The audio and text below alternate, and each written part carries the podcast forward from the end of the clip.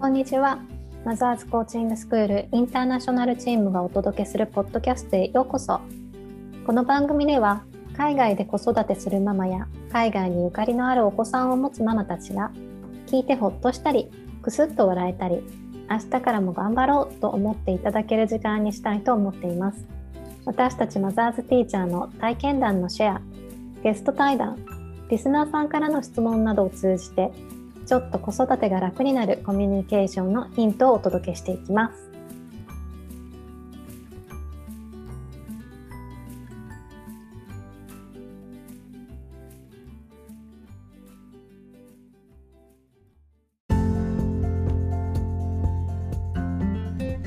皆さんこんにちはマザーズコンチングスクールのマザーズティーチャーとしてカナダで活動している秀美です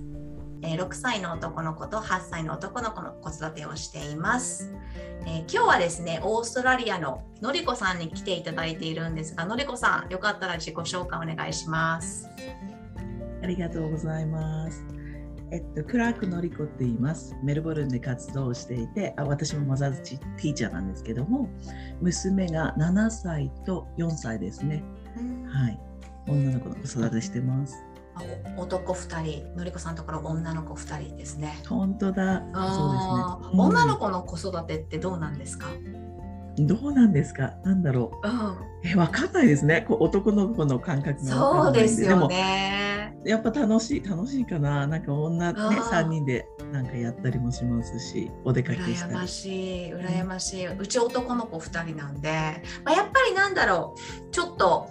動きがすごいエナジェティックっていうか、なんかその行動何みたいなトイレからバーって出てきてカウチにバーンって乗るとか、うん、なんか男の子ってそんな感じで見ていて不思議な感じで女の子いないので女の子の子育てどうなのかなってすごい今思いました。うん私も思いますね男の子2人。ですよね。っていう。お互いないものがないものなのでどうかわからないっていうね、ね、今日はですねそうさっきもこうなんか私もなんか女の子の子育てってどうなんですかって今聞いた瞬間にこう今日多様性じゃないですか。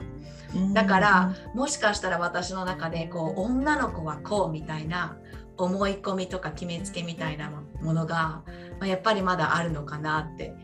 ふとしたねなんか言葉の中でなんか私もすごい、うん、感じたんですけど多様性の勉強会をこうこの間開催してのりこさんどうでしたか？私開催してもらってのりこさん参加していただいていただいたんですけど。もうなんかすごく良かったですっていうもうねそれそれで終わっちゃいけないんですけど。なんか多様性についてしっかり考えたことはない。なんか仕事とかでもなんか多様性ダイバーシティとかインクルーシブとかもうなんか、うんうん、毎日のように言ってた言葉でもこうしっかり考えたことがなかった。なんか自分の中で感じてたんですよね。オーストラリアに来てこう日本人でとかっていうことあと娘がミックスでとかっていうその国国籍人種とかのこととかでもその勉強会ではもうなんか本当にねいろんな面からお話しして、で私本当に心に残ったことがその、多様性そのなんだろう気づくことから始まるその違和感。っていうのが、うん、なんだろうああってもいいんだなっていうのも思えたしそそこから始まってのその思考の癖というか、うん、そういうのをこう感じてからの改善というかねこれからどういう世界にしていきたいとかそのすごくつながっていくんだなっていうのを感じられた多様性の勉強会でした。本当にありがとうございます。いえいえ、ありがとうございます。私も本当にその気づくことから始まるその何て言うんだろう違和感多分人間って知らないものに対してどこかしらちょっと怖いとか恐怖心みたいなものがあったりすると思うんですよね。でなんだろう自分と違う人とかに対してこうちょっと違和感を感じるとそれがなんかすごく今までマイナスみたいな感じに捉えてたけれど違和感って別に悪いものじゃないよねっていうのがこう勉強会でね出てきてでその違和感から始まるんじゃないの？っていうのはすごい私も大きな気づきでした。こうオーストラリアでのりこさんが生活していて多分今はこうダイバーシティの中で生きてるじゃないですか私も多分のりこさんも。でも最初ってこうこれ違和感あったなみたいなのあります？いますね。まあ、自分が英語でき全然喋れなかったっていうのもあるんですけど、うん、15でこっち来た時にちょっとタウンズビルっていうすごい田舎町？というか、うん、田舎でもないな。まあ栄えてはいる、まあ、人口もちょっと何人だか分かんないんですけど、うん、そこに行った時にもなんか道歩いててそうアジア系の人とかもいなかった。ショッピングセンターでこう、ね、指さされたりとか。されたし、えー、なんかあります。あ感じてましたね。自分がこうやっぱ英語できないからすごく感じてたところもあるかもしれないんですけど、はいはい、なんかそうそういう経験からのっていうのはありますね。うん、そっかそっか。じゃあのりこさんの場合はあの人が私と違うっていう感じではなくてのりこさん自身が周りのみんなと違うんだっていう感覚だったんですよね。ああそうですね。そうそうそう。そっかそっか、それにこうなんだろうどうやって馴染んでいったって言えばいいんですかね。そういう気ものりこさんのこの気持ちってどういうふうにこう自分自身でこう向き合って付き合っていきました、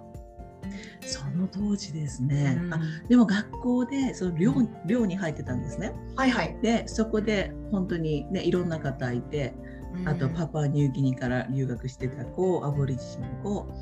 あのもちろんオーストラリア人もいたりあと留学生もいたブラジルからもいましたね。でみんなで混ざり合っててでも一番の欠点はやっぱり英語ができなかったから自信がないっていうところからなんか私は違うって思ったのかもしれない、その人種の前に、っ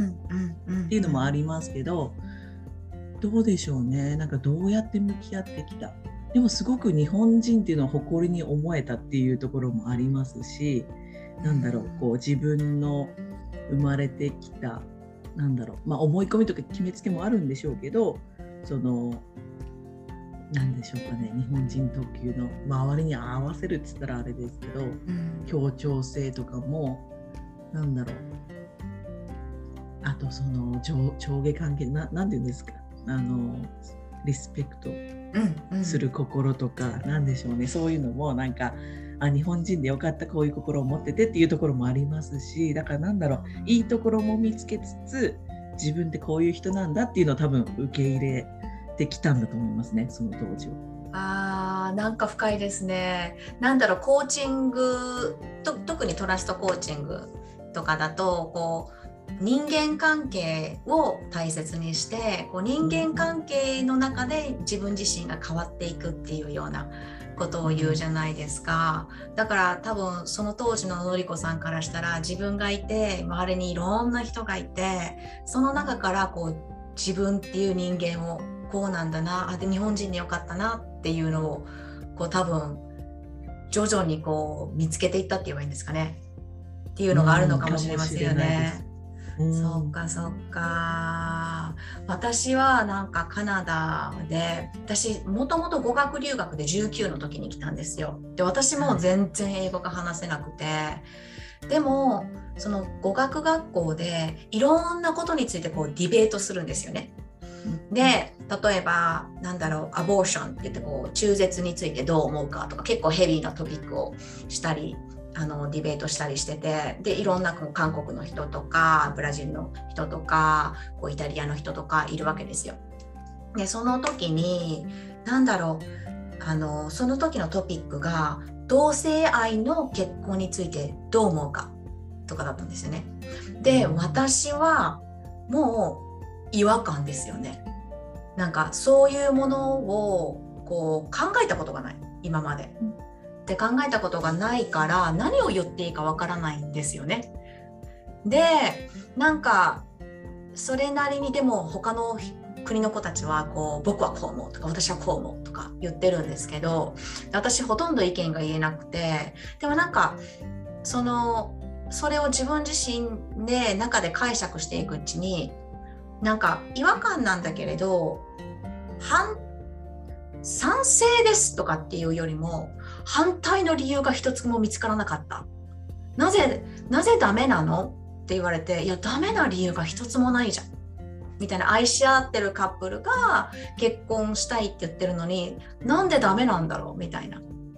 ていうところから、なんか、それがなんかすごい衝撃だったのを今でも覚えてるんですよね。さっきもはあの言ってたように気づくところから始まるとかこう違和感から始まって、うん、そこからいかに自分がどう解釈というか捉えて考えていくかってめちゃくちゃ大事だなっていうのはすごい思いますね。そうですね。その当時その言えなくてもその反対に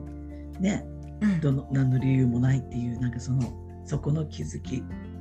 大きいですね。大きかったです。だからなんか自分の脳みそ内で衝撃が走ったのをなんかだから多分覚えてると思うんですけど、うん、いやそうやんねなんか反対な理由一つもないよねみたいな。なんかそののりこさんの中でオーストラリア生活でこれ衝撃だったみたいなあの多様性のお話とかありますか、うん、そうですねたくさん、まあ、あると言ったらあるんですけども、うんうん、でもやっぱり自分の家族の話になるかな。うんうんうん、あのその旦那さんと出会ってあの、まあ、結婚してって子供が今いる状態なんですけど、うん、旦那さんのお兄さんが男性カップルででその方たちが女性カップルの方と一緒に子供を育ててもう本当に大人二十何歳なんですけども、うん、なんかそういうのが普通みたいな、まあ、多分いろんな活況とかもあったかもしれないんですけど私はその中に飛び込んでて何でしょうね。で最初はびっくりしたんですけどもう全然それが普通というかもうみんな受け入れて、うん、でなんだろうその私も最初のその違和感であ何自分こんなことを思ってちゃダメじゃんみたいな、うんうん、とかも思ったりもしたんですけどそれはそれでね私がそういう環境に今までいなかっただけで、うん、なんかこういうね素敵なカップルというか家族もの在り方っていうのもあるんだなっていうのも感じましたし、うん、旦那さんの妹さんのお子さんがそうなんで車椅子であとご飯とかもちょっと自分では食べられない状態なんですけどもその子をこう特別視ももちろんサポートが必要なんであれなんですけど、うん、みんなでああかわいそうって思うっていうその感じではなく、うん、みんなで理解しようとか助け合おうとかでもそれをしようとかじゃなく本当に普通に馴染んでる。っていうところがなんか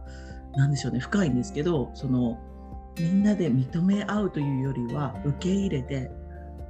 受け入れていく、うん、なんかそんなあったかい、うん、あったかい感じ。やっぱ大切な人を大切にしようっていう思いからの、そういう関係性ってできてるしっていうところがそうですね。一番あの多様性っていうところでは私の大きな学びですね。学びというか、うん、日々感じてる。うん、ででも感じてないんですよね。そこには多様性っていう言葉が私の中で頭の中に出てこないというか、それが普通なので。うんうん、なんか勉強勉強会でもこう多様性今多様性ってすごい言われてるけど多様性っていう言葉が別に意識しなくてもそこに本当に違う人がいるっていうただそれだけで多様性っていう言葉がもしかしたらなくなっていくのが一番いいのかもしれないねっていうね、話になりましたけどこうなんだろうそのイクメンとかっていうのとちょっと似ているかなっていうなんか気はします。自分の中でこうパパが育児を一生懸命しているのがこうイクメンって言われるじゃないですか今。でもそういうイクメンっていう言葉がなくなってできる人ができることをしてこう子供を育てていく。なんだろうそういう言葉がなくなっていくところが一番いいのかもしれないなって思ったり、うん、うん、もしくは思ったのがイクメンっていう言葉をがあるんだったら、イクウーマンみたいな言葉もねえねえあんた本当じゃないの？みたいな。ね、なんかお母さん普通に子育てして当たり前みたいな。だからない。みたいな、うんうんうん、からっていうのはなんか思いましたねなんか一緒のようなこう多様性を意識してるんではなくってただただ本当に目の前の人が大切だから大切にしているっていうのはみんな違っていいんだけれど究極はみんな一緒っていう土台があってこそ違いが認められるというか。そうですよね、うん、うん、っていうところに私もなんかすごい勉強が,、が終わってからいろいろ考えて、うん、なんかたどり着いたところだったんですけどすごくそれははい共感します。なんか理解しようっていう姿勢も大事だけれどでも違う人間だから理解できないこともあるじゃないですか私たち。うん。そこで理解できないって言って弾いちゃい弾いちゃうんじゃなくって理解できないことはあるけれどでも受け入れるというかうんそれはできるからいろいろこう思考がなんていうんだいろんなことを考えた勉強会でしたね私も。私もですね、うん。あなんか本当に受け入れるって何なんだろうみたいなところもすごくーつながってるのかな？なんか自分、うん自分を受け入れてなくて大切にできなかったらなんかこうね周りの方も受け入れられないし大切にできないとかなやっぱなんかこうね多様性とかも自分に戻ってくるっていうところもあるのかなっていう本当ですね。勉強会を考えてました。本当ですね。じゃあ私も勉強会をするにあたって多様性ってなんだろうこう自分が人に優しくするというかこう自分がその周りの人を受け入れていくみたいな共存していくみたいな感じで思ってたんですけど参加者の方が一人多様性があると自分にもこう優しくしてくれるというか自分も受け入れられそうっていうっていて私その視点が全くなくってあそうじゃんって思ったんですよね。うんうん。なんかみんなが受け入れられる多様性のある社会って自分も必然的というかもう何も考えなくても受け入れてもらっているっていう、うんあその視点私になかったらすごい素敵だなと思って。うん。あありますよね。なんか仕事しててすごくあの思ってたのはその私結構小さい頃からぽっちゃりでうん。日本ではなんかもうね太ってる方なんですけどもそこでなんだろうそのボディポジティブみたいなこうプラスサイズの服とかっていうのも普通になっていくっていうそのトレンドとかをやってた時にうん。そういうのがもうすごくすごくもうもうここ何年っていっぱいすごい上がってきたんですね。その時に思ったのはあ自分がこう大きいサイズっていうのを認めてられなかったなというかうんからこそそういう目で見てた。他の方も、っていうところもあったりとかなんでしょうね、うん。だうん、やっぱりそう自分に戻ってきましたよね。そういう考え捉え方というか。そこにもちろん自信がなかったっていうのもありますけどうん。でそこのやっぱ自分を受け入れることからうん。が一歩だったのかなっていうのはすごく、うん。なるそのプラスサイズってこうのりこさんデザイナーだからですよね。うんその仕事でっていうのそうですねね。すいませんはいファッションデザイナーの時そうですねそうそっか、本当ですね。こう人を通して自分をどう見てるかっていううんところに帰ってきますよね。変えてきますね。本当ですね。私がすごく一つ残ってるエピソードがカナダっていろんな宗教の人がいるじゃないですか。うん。で私は無宗教なんだけれどこうクリスチャンの人もいればカトリックの人もいて、えーイスラム教徒の人もいてって言って。でそのイスラム教徒の人ってこうベールをあのつけてもう分かるじゃないですか。こうつけてたりして。でその夫の同僚がその多分断食をしてたのでイスラム教徒の人だと思うんですよね。で、えー彼らはこうお日様が出てる間にご飯を食べないっていうような断食をするじゃないですか。でそうで私なんかそれをすごく神聖なものというかなんかちょっと違う人なんて言うんだろうそういう私とは全然違うみたいな多分意識で見てたんですよね。でも、あのーその時にその座ってる方がですね私の目の前であの誰かがチョコ食べてたんですよ。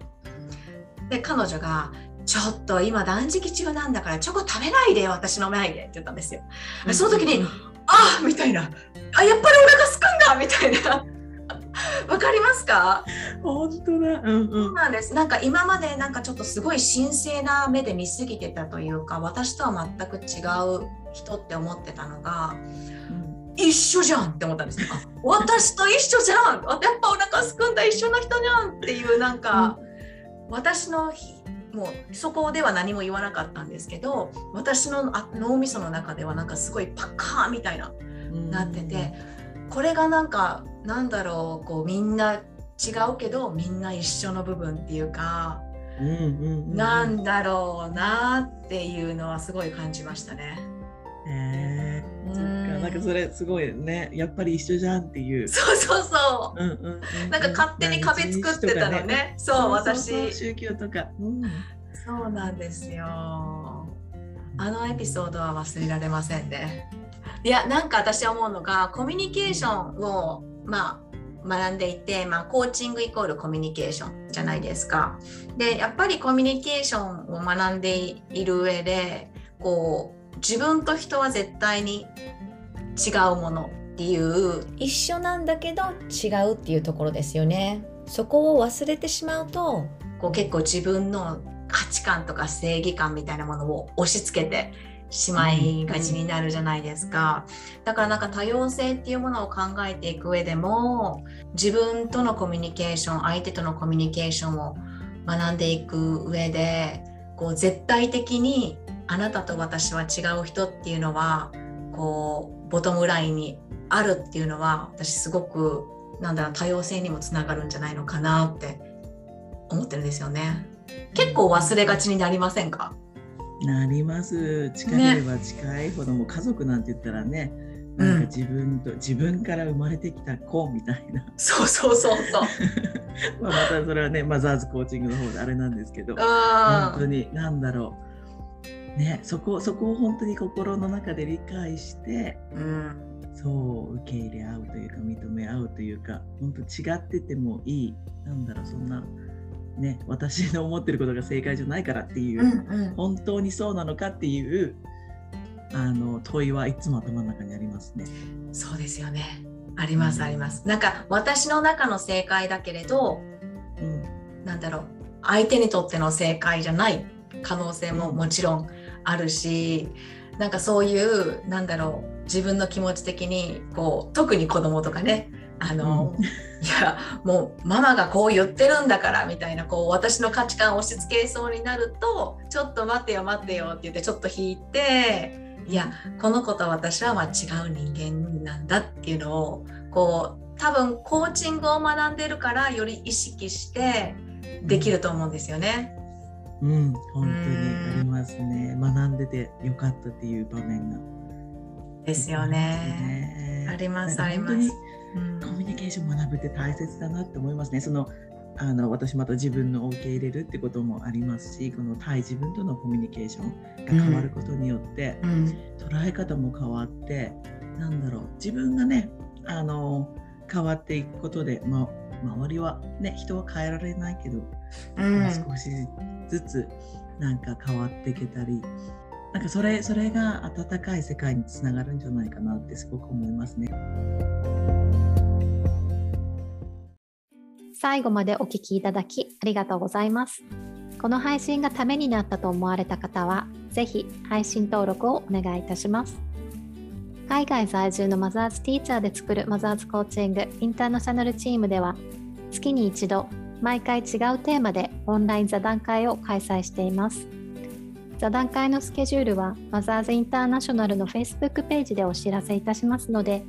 そちらのページもぜひフォローしてみてください。それでは、See you next time!